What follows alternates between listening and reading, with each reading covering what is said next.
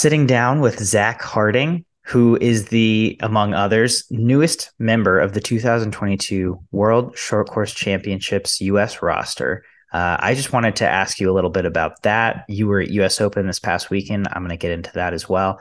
But getting added to the roster to go to Australia with about 2 weeks notice, can you take us through that process and what it looked like for you and how you had to adjust to prepare for this upcoming World Championships? Yeah, it was actually, I had 8 days notice before we had to leave. So I got a text Monday, and I knew that there was some roster changes going on in the two-fly department with Luca's shoulder getting hurt. And so I saw Trenton got added, and he had came and visited me in between the Toronto World Cup and the Indy one, and then we drove up together. So I was happy for him. I'm like, all right, then I'm like, that's all the changes that are being made. And then I'm like, they got to be leaving soon. It's like right around the corner sometime in December. And it was last Monday, a week from yesterday, that I get a text from my coach, and he's like, hey, just got off the phone with Lindsay Mentenko. There's a chance it's not come to you yet, but if it does come to you, they want to know if you would go to Short Course Worlds. And I'm reading that text, and it's like noon. I'm trying to make lunch for afternoon practice. And I was like, very caught off guard because I wasn't planning on getting that text. And I was getting ready to go to training trip after U.S. Open. I was like, okay. So I called my wife, and I was like, hey, by the way, I know I had one scheduled trip, but we might swap out the training trip for Australia. And she's like, have fun with the Kangaroos. So I was like, I guess I'm like, I don't have anything better going on. So I'm like, yeah, I'll go if it comes to me. I mean, the next Team USA trip is never guaranteed. So you take them when you get them, and then you just go and enjoy them. And then ever since then, it's just kind of like, okay, I've been on the team that was my joke at US Open. I'm like, I've only been on the team 2.5 days. So I don't even know when the meet starts. I guess it's a week from today, according to my coach's paper. So, yeah, I learned that today is when the meet started. I learned that today as well. I had no idea when Short Course Worlds were, and I should be a better authority on it than you. I've known about it for way longer than 2.5 days. Right. I figured I could see all the tweets from you guys and around when they're starting, and I can just follow along that way. That's how I get most of my info is our Twitter. So you find out, how does, like you said, that you're not going to training trip anymore. I think you mentioned that in an interview with Nick from US Open, that now he has to go to training trip by himself. But I mean, do you have to do a lot of pre-planning or changing of planning in order to accommodate this? No, because I was already tapering and resting for the U.S. Open. It's just, which was good, because otherwise, then yeah, I think everyone thinks I had to. I saw Braden had a tweet like me eating into taper. I was already on the taper path for U.S. Open. It's just now everything that started after Open, like this week, has been different, because I got back around 11 noon yesterday. And on Sunday, and I'm flying out at 2:00 today. So I had 48 hours at home, and then basically just to repack bags, grab different snacks, and then hit the road again. So there's not a whole bunch of changing stuff, because I was already kind of on this plan. It's just kind of extending this. And I'm sorry, Nick, that you're going and you're going to be the only pro down there. I do feel bad about that. I didn't tell Nick right away. I was hoping he would just kind of find out naturally. And then we were in the water one day. I'm like, I'm not going to training trip, dude. I'm sorry you're going by yourself. And he was really happy for me. He's like, oh, that's way better. He's like, good for you. And I was like, I'm sorry I'm leaving you by yourself. Because I wouldn't have wanted to have been left by myself. But if Nick was going, I would have been happy for him. But yeah, you don't do training trip alone. So he'll have the rest of the team to do it. I was curious, is the schedule for a pro different than the schedule for an undergrad or the rest of the team on a training trip like that? No, not on the training trip, but just in terms of like, there's something different about being in the college and doing college stuff and having training trip kind of provided in a way almost. It's not, but kind of is, versus like a pro is there of their own choosing, on their own dime, kind of navigating that a little bit more. It's a career for them versus it's student athlete life still for the college people. So it's just different approaches in terms of that regard. And then in terms of like our pro group will do a little bit different if we don't have dual meets, so we don't rest for those or rest for mid-season or something. So that's why we were all resting for the U.S. Open to be good there, as to kind of see where we were at, especially coming off of we took pretty long breaks this summer, Nick and I both. So this is kind of see where you're at and enjoy taper a little bit before we go into the next big cycle. So you've been on Team USA a few times at this point, and I'm kind of curious as to the difference between a meet like U.S. Open where you're tapering and swimming a few events versus now you're going to Short Course Worlds where you have one event, right? Your focus is much more refined. How does the prep work or just the mental approach change between those two for you? Yeah, it's kind of funny because like with U.S. Open, I'll fly out and it's in Greensboro, so it's like a 2-hour flight for. I did two events there versus I'm going to fly 14 hours from once I get to LA. It's a 14 something hour flight from there for one race. So it's kind of like make the most of it. Like you're there, you have one job, kind of don't screw it up. And last year I was really burnt out from traveling and probably should have declined going last year, but that's a different story. But so going now is like I'm getting to see all my international friends that are going to be there, and I'm going to get to see all my friends that are going to be on the U.S. team, and I've got some board games packed. I've got a mean 50 back that I'm about to absolutely smoke Hunter on. So I've got other things I'm looking forward to outside of just my 200 fly, hoping to get on some relays, and that's a whole nother can of worms. But with the 200 fly, it's just like let it rip and just you're there for one. So it's really easy to pick what pace you do or what stroke you do someday. It's like you're only here for one thing. So that should be pretty clear. It's pretty locked and loaded. Yeah. This Hunter Armstrong, Zach Harting 50 back showdown. Tell us how it started and tell us when it is. So we're going to do it someday during camp. So probably maybe Friday, Saturday. I haven't locked in the details with Hunter. Whenever we're both suiting up, we're going at it. Yes, we'll be suited. I was always talking about how good I am at the 50 back. I never get to do it. I love the 50 back. It's my favorite event. It's underwaters and spin. And he's like, I'm a long course 50 back guy. And he's like, you have underwaters. And so I just kind of picked him out. I'm like, if we're gonna pick a fight with someone, we're gonna pick the top dog.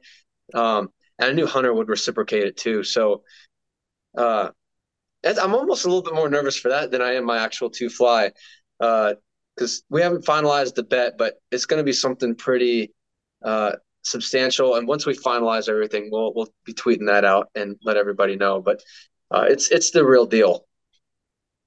I'm excited to see this. I mean, can we confirm that there will be video that you'll get someone to take a video? 4 times. Yeah, because you're not going to need the video review for how bad I'm about to beat the guy, but we'll have it if you wanted it. Perfect. All right. Yeah, I'm excited for this showdown. This might be better than any race at Short Course Worlds, and it'll certainly be a preview of what's to come in Australia. So that'll be a lot of fun. But a couple people at U.S. Open, Hunter included, did make a point to come up and say, "Is like." So glad you're joining us. Excited to have you. So I felt very last minute in terms of, hey, come with us to this meet. But I also felt like very welcomed by the team and the staff there too. So I think that also speaks volumes to our Team USA culture and why we're so good. Is because almost to an extent, it doesn't matter who you have in these spots because the team's just kind of supportive of whoever's in them. And I think that's like the bigger thing that Team USA has. Like there's no grudge holding if you miss a team or if you didn't make that one, if you're on this one, you're on that one, and everyone's supporting you for anywhere from your 20-second race up to your 15, 16-minute race. So it doesn't matter. That is really nice. And that's really great to hear that you were getting such positive feedback as such a last-minute thing. I am curious, you mentioned that last year when you went to, I think you alluded to Short Course Worlds, you were kind of burnt out on travel. Can you explain that a little bit? Yeah. So from June 1st of 21 to December 31st of 21, I was home for, I think I added up, it was 8 weeks. And two of those weeks were the 2 weeks before trials. So 1 week was after Olympic trials, and then go and do the Olympic training camp, which was awesome. And an experience, hopefully not of a lifetime. I'm going to try and make that a two-time one. But then I only had a little bit. I went right into vacation with either my friends or my family, kind of back to back, and then had a week at home, flew out for 5 weeks in Italy for ISL, came back for 3 or 4 weeks, then went back to the Netherlands for ISL. And then this is where it really got wild. I came back, I had a week off at home, and then I think on Monday or Sunday, I flew out to Golden Goggles. On Wednesday, I flew back. And then on Friday, I flew back out to Abu Dhabi for Short Course Worlds. And so I've learned about myself that was a little bit too much time away from home. And all the stress that like living out of a suitcase can bring, because even when I was home for like a month, I didn't put the suitcase away because I need to grab it to start packing soon. And so I don't know. It started like even when I was home, it didn't feel like I was home because I was just about to up and leave again. So I couldn't get back in a routine that I kind of had and enjoyed from pre-Olympic trials, and because I was never home long enough to do that. So I was happy once I finished Abu Dhabi and gotten home that I could have a long period of time that I didn't have to go anywhere. So that was just what I learned about myself. Some people travel and can be on the road all year long and be totally happy and fine. But I think that my race in Abu Dhabi struggled because of that. So hoping to not make that mistake again now that I haven't traveled anywhere in a while. I have U.S. Open, but that was a weekend trip. So this shouldn't be too bad. We're excited to go to Australia and rip it. Yeah. And in terms of ripping it and the race plan, I'm kind of curious as to what you see the differences of between the short course and the long course turn and fly. Obviously, there's more underwaters, but does the race plan, does the approach to the race change for you much at all? No, it's more like the bigger thing for me is I like to breathe on my breakouts. And so that's one of the things I work on is instead of breathing and going up, it's breathing and going forward. And at the end of a 2-fly, breathing and going up for air is very common and popular, but that's also not the fastest thing to do. So it's more of just timing the walls and being sharp on some of those smaller components. Because when you race at a world stage, it's not everyone's aerobic capacity is going to be about the same. It doesn't matter who's got a little bit more or not. It's those smaller details that are going to yield the bigger results and the bigger differences in those races. So, yeah, that's kind of where I see that. Mm-hmm. Well, Zach, I appreciate you taking the time to sit down and chat. Whoa, sorry. U.S. Open. You were 51.9 in prelims and the 100 fly. That was the best time, yeah? No? No, I think my best time was like an 86. So it was like right off. So I was wanting the best time in the morning, and I missed it by a little bit, but I was like, it's all right, there's night. And then at night I tried a little bit too hard, gunned it in the wrong places, and then fizzled out at the end. So we were a little bummed about that. But the 51.9 was exciting because it's right on my best time. And we hadn't done a whole bunch of long course racing, so wasn't as bummed about it as I thought I would be. But and then the 2-fly, you got second to your teammate Nick. I think you were 157, if I'm not mistaken. What do you think of that race? I was a little bit less excited about that one than the 100. That was also my second 200 fly since April long course. So all considering, I thought it was pretty good. I was more disappointed that I didn't give Nick a better race. I wish that race was a little bit closer than 0.8 of a second or however much he got me by. I was hoping that would be in the 0.2 range where I would have gotten him. But yeah, there's no, we're in the ready room and he turns, he's like, this is fun. He's like, just I'm like, just you and me and Nick. We're gonna be out there and mano a mano almost, because we knew we would be out in the front, and then hopefully we knew it was gonna come down to the last 50, and he executed that and I didn't. So it was more just also the bragging rights, because now when I come home, he's gonna be like, I got you last time, and I'm. It's only so much fun to lose to Nick before you got to get one over on him. So I'm sure he'd say the same about me. Yeah. First long course race period since April. Is that right? Yeah. I've done some stuff at practice, like suited up, but first time off the blocks, long course. What was that strategic for you? Like after, so I'm assuming the last time was trials. Was World Championship Trials in April of 2022. Did you want to take a bigger break from long course racing after that? Yeah, after like I said, it kind of rolls back into me burnt out of traveling and a little bit burned out of swimming a little bit last December, and I didn't want to train, and I was like, I can make a 4-month block to World Trials, and then the whole thing of it being postponed or canceled, or that whole thing of is Worlds even going to happen this summer, took a big effect on me, and that bothered me a lot. And I was like, I barely wanted to train for this anyways, and now it's looking like there's not even going to be a meet that I'm training for, so why are we doing this? Let's like ease up. Once the dust is settled, we know where we're going, what we're doing, let's punch it. But until then, like I need my true north or something, and that'd been rattled a little bit. And then so when I missed the team in April, I'm like, I'm gonna take some time for me. I think I took 2 months off, or like a month, and then I started lifting. But then I couldn't get back into a good rhythm because I went to my buddy's wedding and then had COVID. So right as I started swimming, I had COVID, so I had to stop, which I was totally fine. I was just playing a bunch of video games basically. And then started swimming again after I was cleared, and got back in the weight room a little more again, setting new maxes and stuff. And then our pool got shut down because they redid the liner and the bulkhead, and so it looks pretty spiffy now. So I didn't have a pool to go train at. And then went to Junior Pan Pacs with Leah to be the national team rep. So there's never really a good time to like get back into swimming shape. I was just kind of like start feeling the water, so that by the time I was ready, I was not starting from zero. I was starting like a little bit more above.